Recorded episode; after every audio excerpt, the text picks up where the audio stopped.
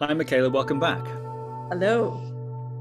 So, today I thought I'd fire some viewer questions at you and get your take on them. And the first one is As an anxiously attached being, how do I create more courage to stay around my romantic partner?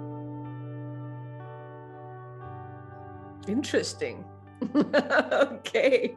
There's so much in there, right? Because, of course, um, these are questions that people uh, wrote in. So I can't actually ask details, right? And so what I have to go by is essentially uh, the phrase anxiously attached, right? Which is kind of an interesting thing because in let's say uh, popular psychology and uh, in in as well as in therapy, there's always kind of um, trends, right? Like like there's trends everywhere else. There's also trends in counseling and therapy and coaching, and then with that, in kind of pop psychology understanding. And so attachment styles is kind of one of the newer trends that uh, has happened, right? We uh, we uh, had like a whole trend around trauma. Suddenly, everybody discovered what trauma is. That's still ongoing to a certain degree.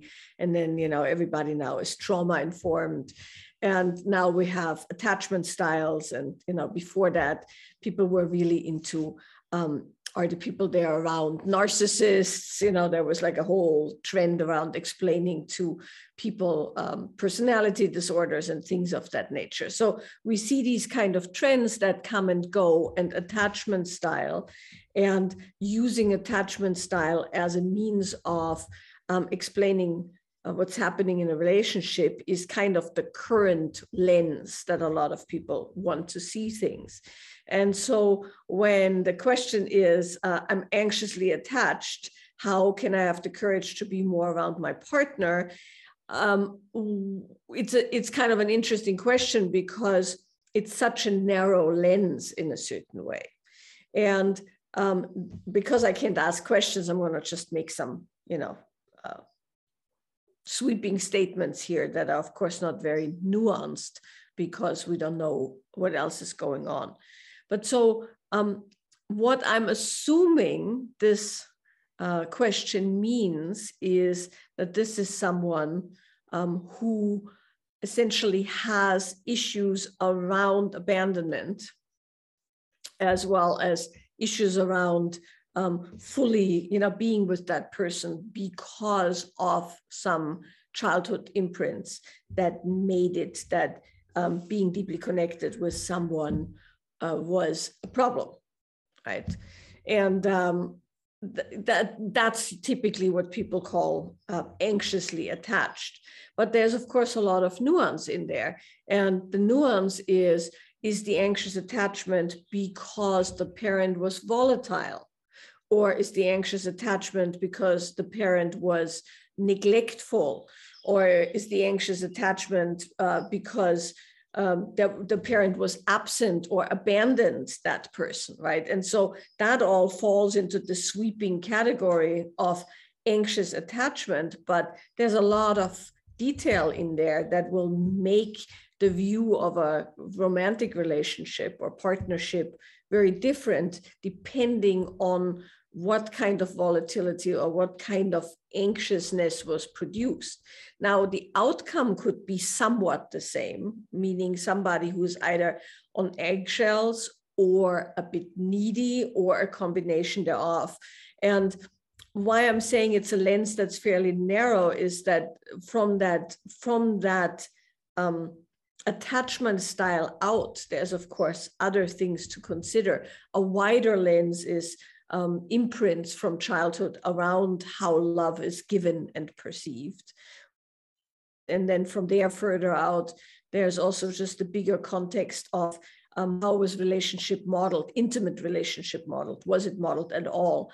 And um, what kind of relationship is that person looking for? Is it a repeat of what was received as a child?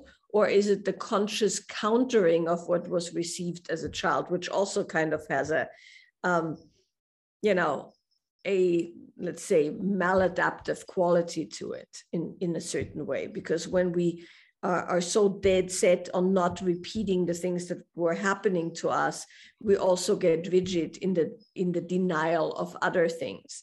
So it's super complicated when we look at that. Um, and i'm going to stop here because i saw you made all kinds of notes. So um, i'll let you ask some questions. Well, yeah that's very interesting. Of course i see you know speaking of trends another trend these you know sorts of ideas come in and out of fashion and then back in again. And uh, and like you said, very often the way that the idea or trend or theory iterates in popular awareness, um, s- sometimes it's uh, it deviates a bit from the original nuance of the original theory. I'm hearing you say that sort of thing. So one of the ways in which these attachment styles I think are commonly used, and I'm curious what you think of this, and uh, perhaps I think there's some validity in this, but also sometimes some lack of nuance here. It's almost like a personality type for relationships. Other trends like Myers Briggs or Enneagram, right? There's times when these these come into fashion and people are like, you know, what's your Enneagram number? You know, what's your Myers what's your Myers Briggs and all that sort of thing. Um, and it's quite interesting, and it can, I think, engaging in that sort of thing can be an interesting process of reflection. I'm actually curious what you think of personality profiling um, of that type, but sometimes these attachment styles, it seems, are uh, also used like that. Oh, I'm an an- anxiously attached person. That explains why in my relationships, um, I, I, feel like you said needy, or I feel, uh, you know, uh, really on eggshells, or something like this. Um, that explains why that is. That's very interesting. I'm noticing a pattern here, and, and this attachment style describes it. And then, okay, now I'm in a relationship. I'm feeling that anxiety. I'm feeling that neediness. You know what? Maybe this is my attachment style maybe I can use some sort of techniques or reframing or something like that to, okay, put that anxious reaction to the side or uh, feel that anxious reaction, recognize it as my pattern, not what's really going on here, and move beyond it um, in some way, or experiment with what happens if, rather than uh, act act out the anxiety, I, act out something else. So th- this is often, I think, how it's how it's um, approached, and I'm also hearing you say that sometimes the anxiety is not your anxious attachment style. Sometimes the anxiety is that there's something up, right? And that you're feeling that. And we have to be careful not to override that capacity um, when working with these things. So that's very interesting. Well, what do you think of uh, personality types in general, typology systems, and using this attachment style, these attachment style theories as um, in that way as a sort of personality type of relationship? Yeah. Well, you know, there's a lot in there in what you just said, because the thing that um, I wanted to say as well around these uh, styles, and I think you're right, a lot of people use it like they used to use Myers Briggs or um, Enneagram or astrology, even, right? I mean, some people are really into matching astrology, and there's many other uh, tests. And so, um, you know there is there is that person but that person in relationship of course is not freestanding meaning that person has a personality type or an attachment style or whatever personality disorder. You know i'm joking there but but you know in the extreme case. But the partner they've chosen of course also let's stick with the attachment style has an attachment style and what's, of course, what makes this sometimes very rewarding for people to work with, um, particularly people who work within a narrow lens, is that you then can go, oh, I am, um, you know, anxiously attached. And then guess whom anxiously attached people typically choose to be in relationship with? Somebody who is avoidant, right? So it's not like the other person is like just perfect and right there and everything's fine. And that's why it's so narrow. We, we don't take other things into account when we look at attachment style. But within that narrow band we are now going oh when that person gets nervous and and then therefore needy the avoidant um, style you know attachment style goes, get away from me. And of course, as they pull away, that gets worse. And then the, the, the spiral and the cycle of that starts. And the interesting thing, of course, is that in some schools of thinking, the whole thing with the attachment style and, and treating uh, people according to attachment style in relationship therapy, assumes that these things can be fixed, right? And that's in itself kind of an interesting thing. Can it be fixed? Should it be fixed? Is it likely that it can be fixed? Right? Um, can you really overcome your attachment style? Or has that attachment style infiltrated every aspect of your being in a way that it's not only caused let's say negative consequences but also very positive aspects uh, you know a certain willingness to apply oneself or a certain willingness to set a boundary and step away or you know that all of that isn't really looked at when we look at can we really change let's say a personality type right? And so this is this is the interesting thing because in some personality types or typologies for instance big five right? In the big five which i think is a is a really really good and my preferred um, lens. If we really need to test personality then it should be done with like very very comprehensively um, and beyond myers-briggs essentially. And so so in the big five personality models they are essentially saying that's pretty fixed yeah. Um, and you can kind of work with it. You can modify behavior based on the knowledge of where we where you sit but it's not actually going to change massively other than you know a bit of age a bit of experience a bit of school of hard knocks will maybe take the edges off but but a certain personality profile is essentially who you are as a personality. And then other systems talk about that you can essentially improve yourself or improve on the, the imprints and the patternings and things like that. And some personality systems think you can change it. So there's a wide variety of things that can actually happen that um, you know that that depending on where people sit and who their therapist is and what they've read looks a bit different.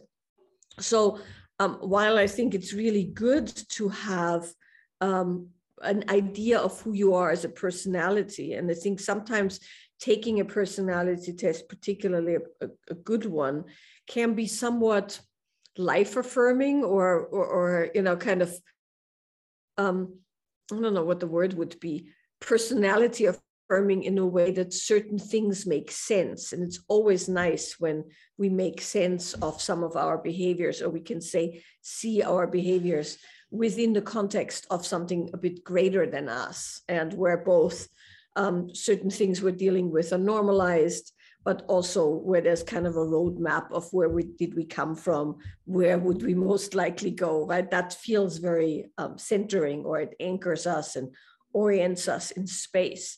So there's some real positive about that, but there's also, you know, potential negatives when you identify very strongly as something which of course can also really um, anchor down negative traits or uh, excuse negative traits oh i am um, you know I, am not able to talk with this person because i'm an introvert right um, something that I have definitely fallen prey to on occasion, right? Like so, there's there's excuses.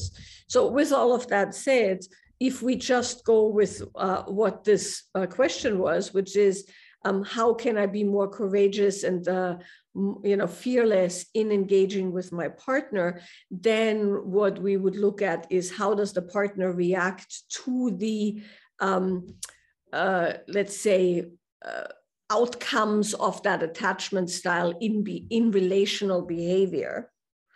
And then um, look at how can that person who's asking the question counteract some of their behavior to not trigger their partner's attachment style or behaviors around their attachment style. So here's a few things to consider without knowing you know much uh, of of what's actually happening. Um, that when you've identified your relational knee jerk, let's say, right? The thing you do when you feel um, the anxious, you know, attachment coming on, so to speak. can be tracked, right? It's typically patterns that stay fairly consistent over periods of time. So uh, somebody can go, and this is where it's sometimes really good to have a therapist or somebody who can track it. When this happens, I do this, right? When this happens, I feel this.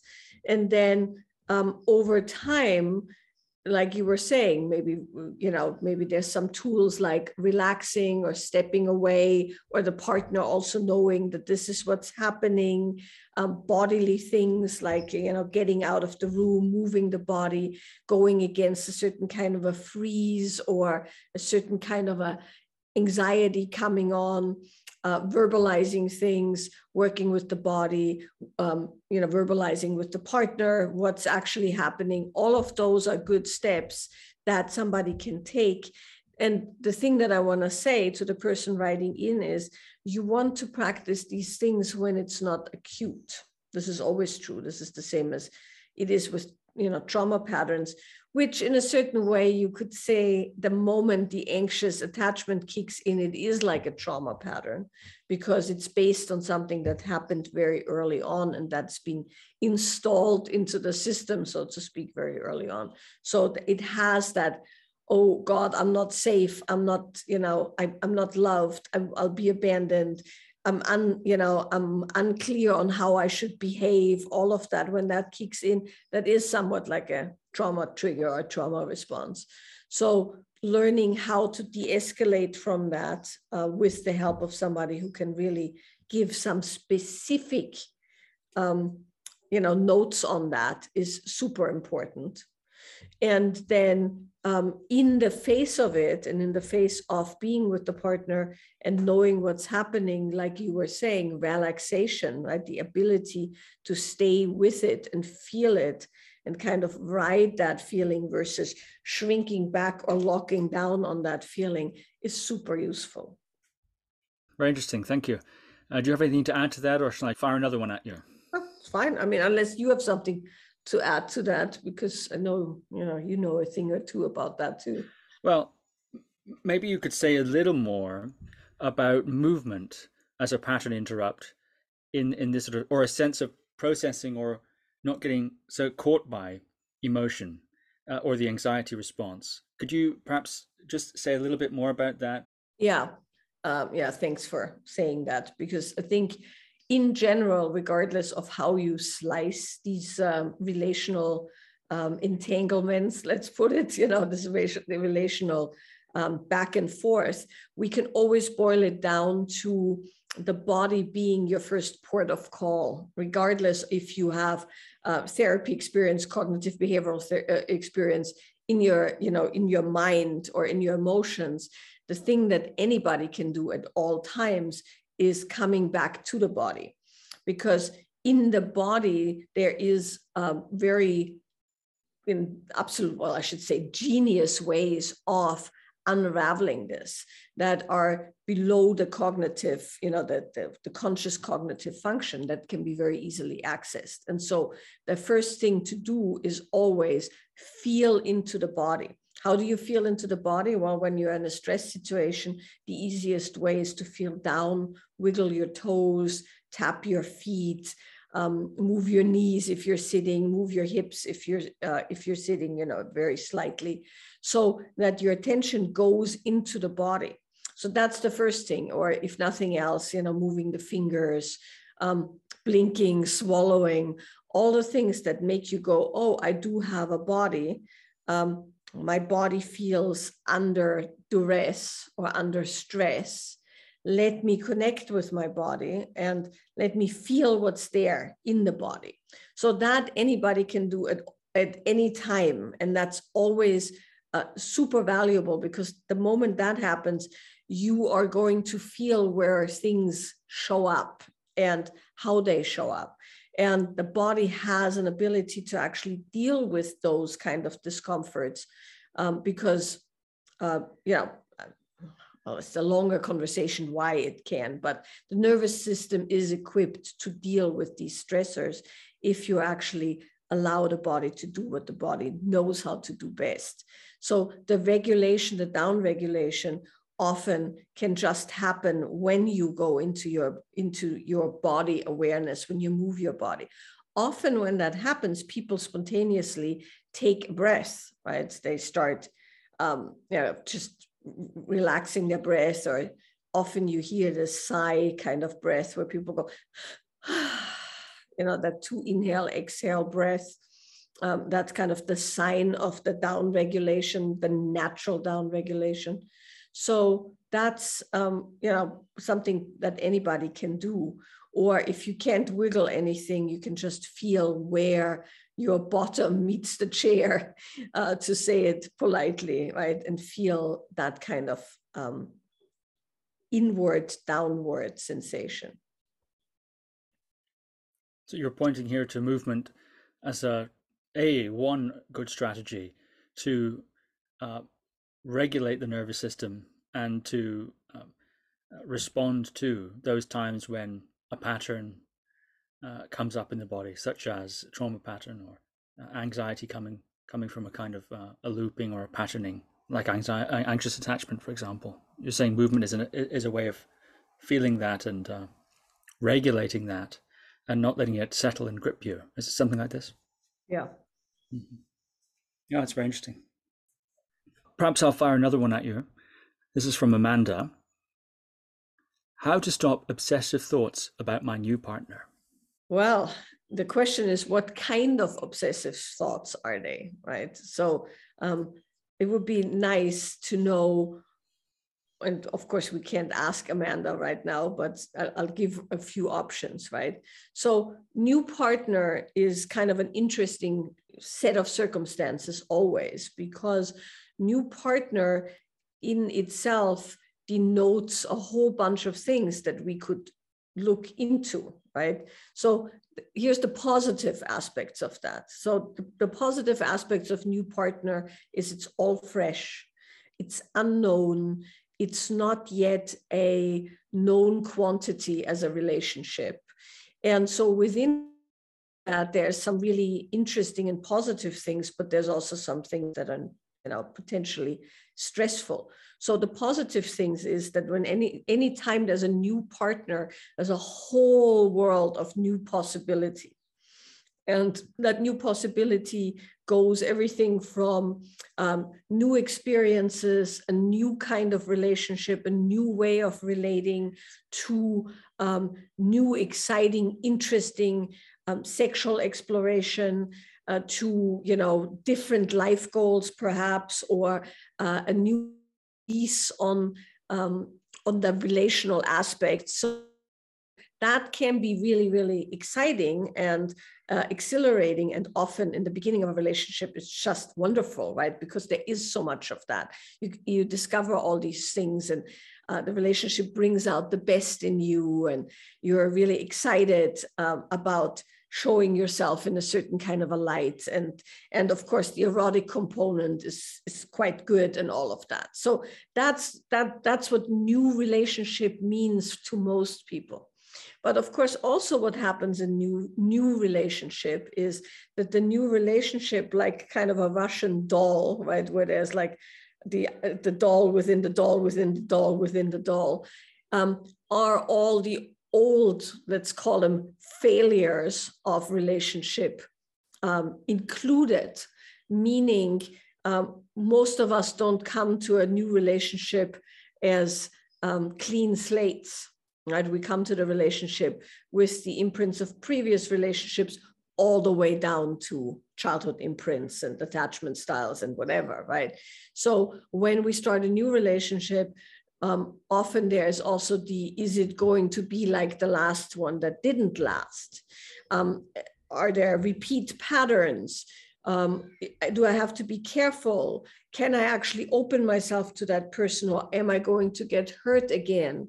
Um, you know, often people break up because the erotic aspect wasn't quite what they wanted to be. So then there might be a bit of insecurity around um, am I doing this right? Or um, am I looking good enough? Or, you know, all of those things. So when Amanda talks about obsessive thoughts, I'm assuming she means kind of negative obsessive thoughts, not the positive, can't thinking about that person because it's so amazing, um, kind of a thing, right? So often also in a new relationship, it's not yet determined what kind of relationship it is. And so a lot of the obsessive, obsessive thoughts are around is this person going to call? Are we going to see each other this weekend? Um, is this just a roll in the hay or is it going somewhere? Where is it going? Am I ready for that? Um, is, is that person ready for it? Uh, you know, so so that I'm assuming that's what she means with obsessive thoughts, uh, because that's typically what causes us some distress is that we feel more invested than we think the other person is, or we're not clear on where we're standing, or we don't know if this is just a repeat from the last uh, round. Um, and you know, and all our insecurities kick in, and and things of that nature. So, if that's what you mean, Amanda, then the, the best thing to do for yourself is to see how much clarity you can get as to what is it that you're obsessing about right? So for instance if it's the uh, is this person going to call again? Or why is this person only calling saturday evening 10 p.m um, you know and not during the week and not and why don't they text or call after they've left you know or things like that then um, it's really good to kind of feel what's actually happening versus what you think should be happening. And see if the obsessive loops go around the gap between what you expect and what's happening. Right so that's the first thing to to find out. If the obsessive thoughts are more around are you good enough? Or are you pretty enough? Or are you uh, ready enough? Or are you open enough? That's a bit of a different kind of obsessive thoughts where you can determine what is it that you are bringing into that new relationship that could be looked at and maybe disciplined a bit so those are very different things and maybe your obsessive thoughts of a, are of a completely different nature if they're of the I can stop thinking of this person. This person can't stop thinking of me. We're crazy about each other. All is fine. Then I wouldn't worry so much about it because that will naturally at some point, you know, wane off in the middle. In the meantime, you can just enjoy that giddy butterfly feeling. But if it's a negative obsession, you want to see is it around the gap between what you want and what's happening, or is it within what you're bringing to the occasion. And those are two different approaches.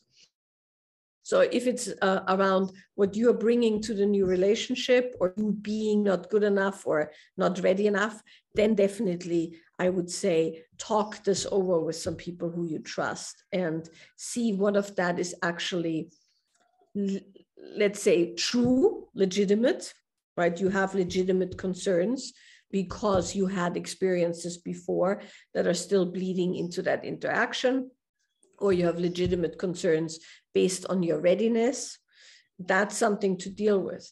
If it's about the gap between what you'd like to and what's happening, then I would say watch that very closely because that's a sign, right? And once again, here we can say, is it the sign of um, that person actually wanting different things than you do? Or is it the sign of um, you being anxious about things that would develop naturally? That's always a fine line right? Maybe you just want things to move a bit faster than this person can move, but they're moving in the right direction with you. Or maybe they just want something totally different than what you want. And that you have to figure out because one of the things, uh, Steve, you and I talk about this a lot when we do workshops, right? Is people love to date potential. They like, like you say, a good fixer upper, right? And uh, that's something to actually consider. Is this person a fixer upper, right? Are you hoping that they will come around to be uh, the person that you want them to be? or are they actually already the person you want them to be?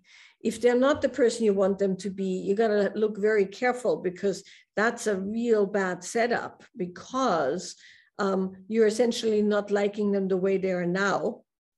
And you're also selling yourself short in the sense that you're not getting what you would like now and you're banking on future potential, which could or could not fulfill uh, itself. And in the meantime, you have obsessive thought, and that person doesn't actually feel accepted for where they are. So, that all said, um, that's really a, a careful consideration to have.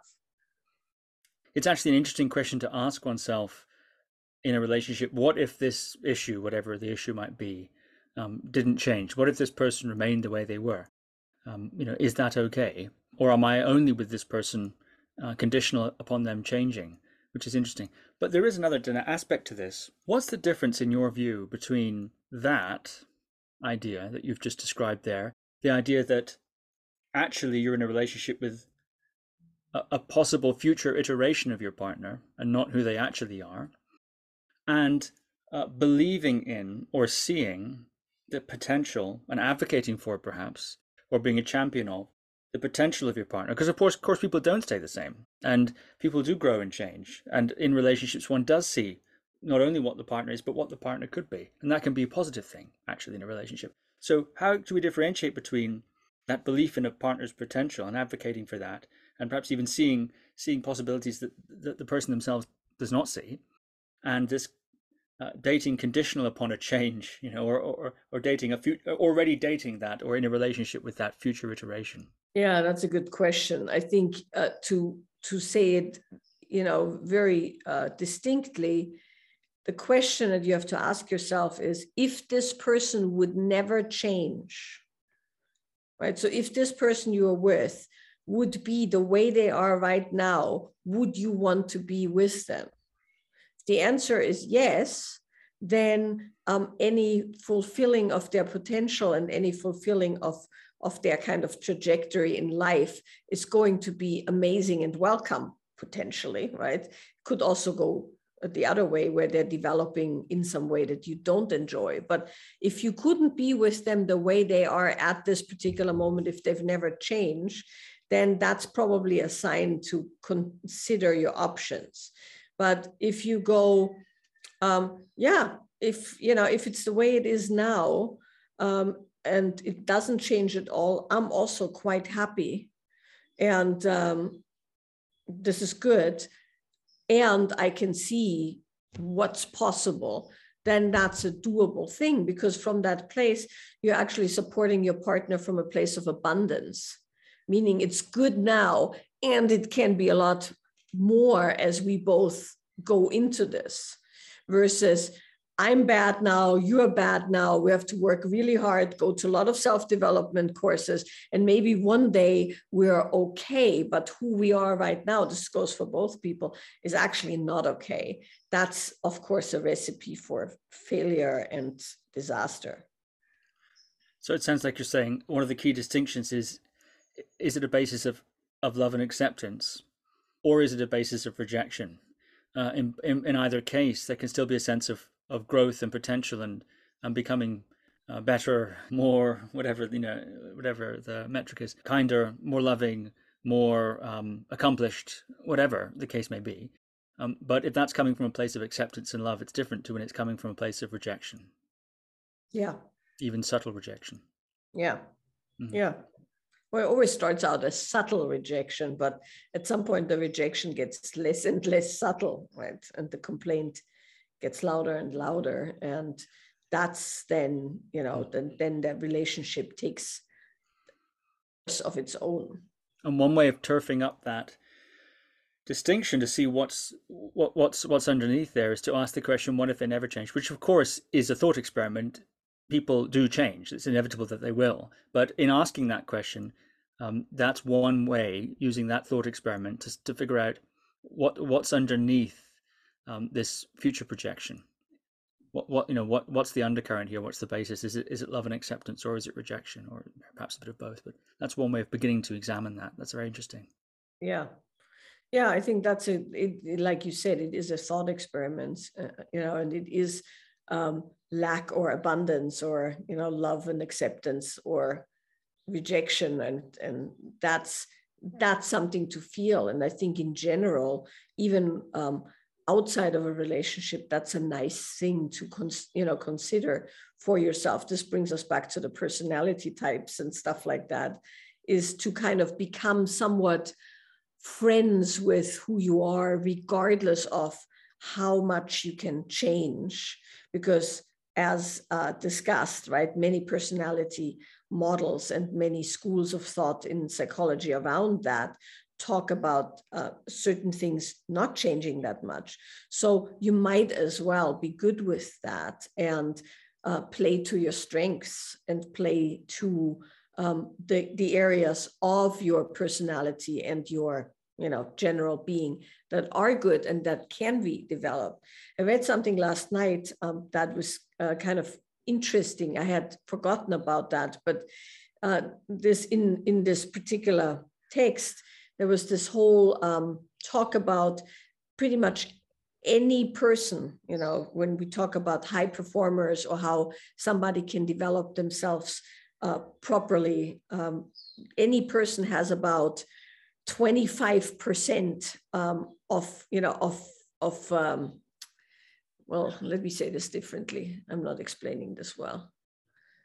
So in this, in this paper that I read, they talked about the fact that every person has about 25% of their personality and their ability that is within the range where they can achieve mastery. So the, the fact is everybody has something. You might not be a good athlete, but maybe uh, you can memorize really well, or you're good with languages, or maybe you are really good with your body, but you know, uh, math isn't your great thing. So the key there, they were talking about high performance and how do you work within your nervous system with high performance is you find those, let's say 25% of your ability that are at a level where you can go to mastery. And then you um, apply yourself in that domain so that you feel good and you have inclination to do so. Uh-huh. Okay, very interesting indeed. So perhaps I'll fire one last question at you here for this episode. And this is from Ben. Um, ben is saying that he's noticed in his relationship with his partner that he has less interest in sex than she does. And he is asking you to comment on that. And he's also asking Do you notice a rise in men having less sexual interest than their female partner? That's a very good question. Um, well, let's let's start with the second question and then go to the first, as they are obviously related. Yes, I would say that um, in the people I speak with, um, you know, in in the context of teaching workshops, private sessions, um, there is definitely a report of um, we're now talking men with women, right? So Ben's question. So um, I have heard from quite a few men and also from the women who are with those men that they are way less sexually interested than they have been in the past. And um, also within within the relationship, they're way less interested. Cliche used to be that men always wanted sex and the women didn't and you know had to feign headaches or be busy or they were tired at the end of the day. And the, the male sexual attention was actually a bother. That used to be the cliche and so nowadays though we do hear first of all um, all across the board both in europe and the us um, that's i mean i'm sure it's in other countries as well but that's where i've seen writings and studies about that, sexual interest and sexual activity has gone way down in general. Um, both with within people who are in relationship and new people who are looking for relationship or dating. And I think there's a, a million reasons for that. A lot of them are, let's say, environmental or societal in the sense that we're now we're the, we're not even done with a pandemic. It's still a pandemic um, and it's been a long time, and you know everything from the the the stress, the post traumatic stress of some of that, um, and then also, of course, uh, people recovering from viral infections and everything that comes with it um, is is definitely um, a factor that one could look at when we look at the big thing. But what Ben's talking about is um, something that a lot of people have reported, which is that uh, the, the engagement, the erotic engagement, not only actual sex, but the kind of play around that isn't um, on the forefront of relationship you know in in in some domains. And so here are some of the reasons for that potential reasons that ben can fill in right? So on the let's say more physical level um, the demand like the outside demand uh, has made it that a lot of people are very depleted and they actually don't want to engage sexually because it's work. And uh, in the context of uh, a man and his wife or partner having sex, often the heavy lifting, so to speak, is placed on the man, where the man is the one uh, maybe initiating or on top, right? Or making sure it's going a certain way or deciding where, how, what, right? Making it interesting, making it exciting.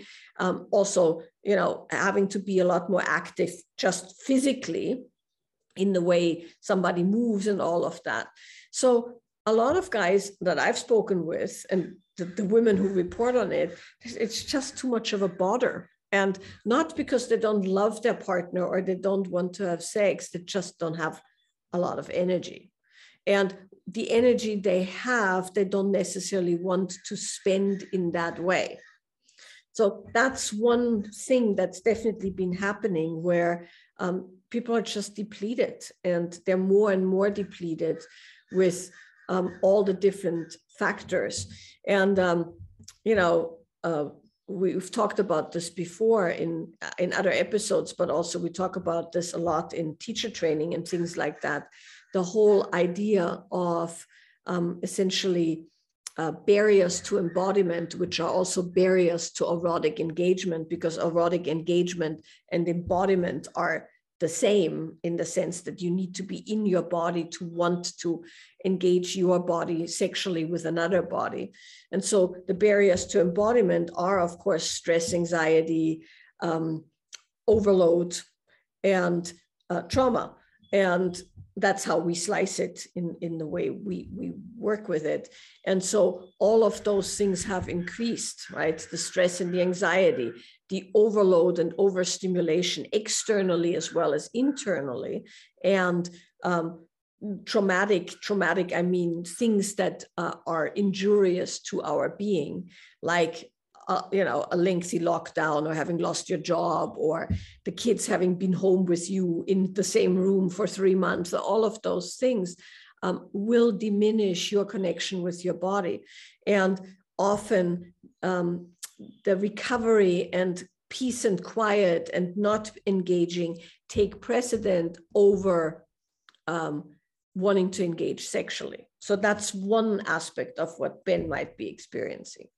The other aspect is that very often these days, um, the, the things have shifted a bit because it used to be that sex was kind of also a way of um, you know, releasing pent up energy in men. Men would say, Oh, you know, I'll have sex and then I'll feel everything's clear and, you know, I'm relaxed and my body feels good. And, um, you know, the stress has been released and it's all fine. And that is definitely true. And we see that evolutionarily speaking, that um, a sexual response is can also be connected to a threat response.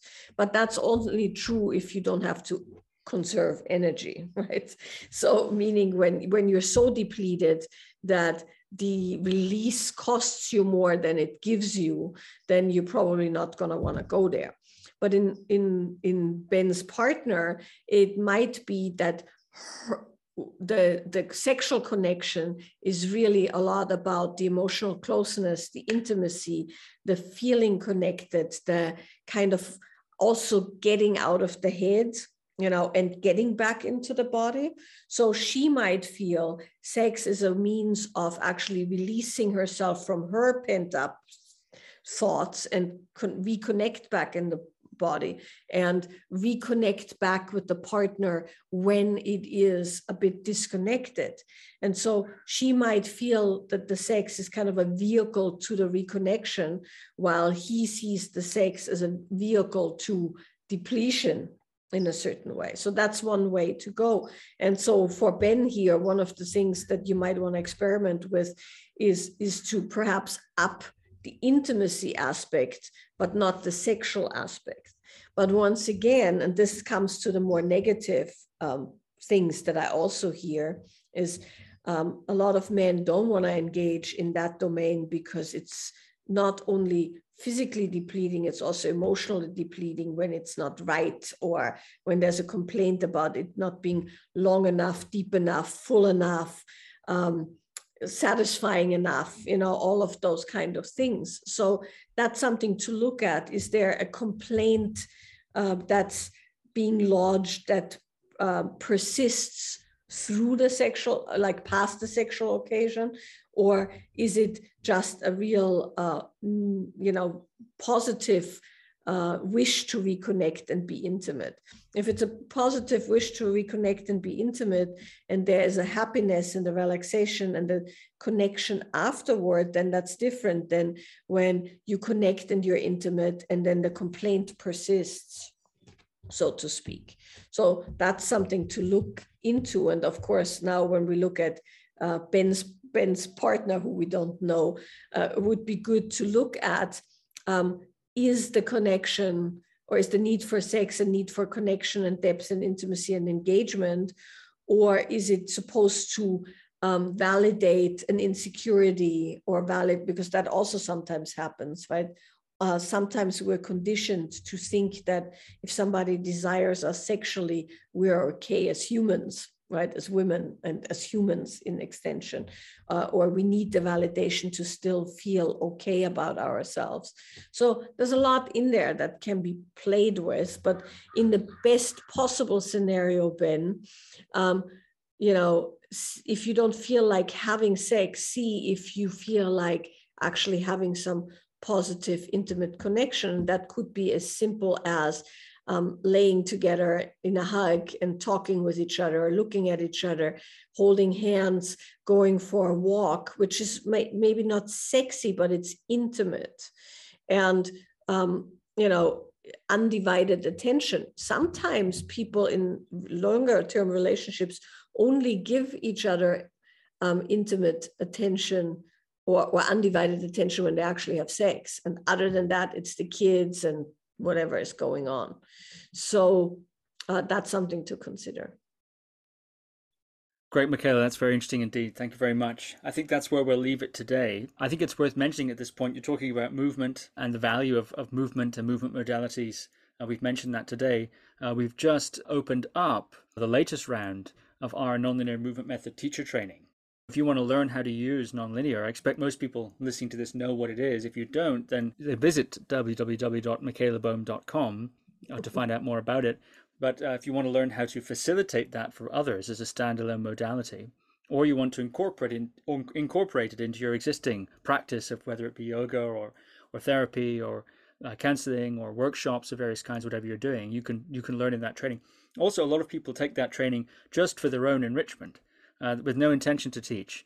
Uh, just there's a lot you do a lot of nonlinear in that train in that training, and there's a lot of lectures and uh, processes to help you understand how that how that method works. Uh, it's proved to be very very popular over the years. Of course, it is sometimes the case. I will warn you: if you come uh, to enrich your own personal practice, you might end up teaching because it's so much fun when you start to teach. You know, we we talk about that. Um, you get a good immersion in nonlinear itself, an understanding of the theory behind it, and also uh, we train you to teach, uh, which which is a very interesting component. And often people who come just for their own practice find that part so fun they end up teaching accidentally. So watch out, you know, just to warn you. So that's happening a little later in the year that's beginning. So there'll be a link for that in the show notes. And of course, you can visit www.michaelaboehm.com to find out more about that. Is there anything you want to add to that, Michaela? No, I think that's good. Okay, and there's lots more going on over there too uh, workshops, events, online courses. We're opening up a lot of new things as we enter the second half of the year, the second half of 2022. So visit the site and find out more. Okay, thank you very much, Michaela. Thank you, Steve.